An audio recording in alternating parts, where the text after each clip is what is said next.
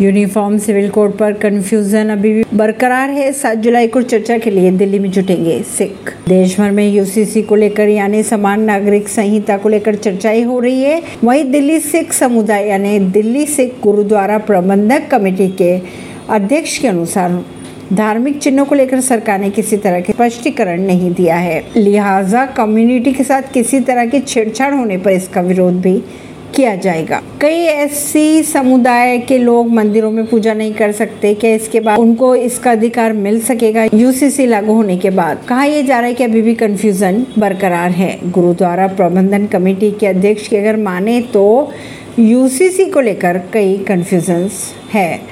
उन्हीं को दूर करना चाहते हैं। उन्होंने कहा कि सिखों में शादी आनंद मैरिज एक्ट 2009 के तहत होती है, लेकिन अलगाव में ये एक्ट साइलेंट है। लिहाजा तलाक के मामलों की अगर बात की जाए तो आईपीसी के तहत डील होते हैं, हिंदू मैरिज एक्ट के तहत अलगाव अंजाम दिया जाता है। सभी धर्मों के लिए समान रूल होने पर यूसीसी स्थिति अगर बदलेगी तो क्या होगा? इसी सब चीज़ों को लेकर चर्चा करने के लिए सात जुलाई को सभी सिख समुदाय के लोग दिल्ली में जुटेंगे और इस पर विचार विमर्श करेंगे।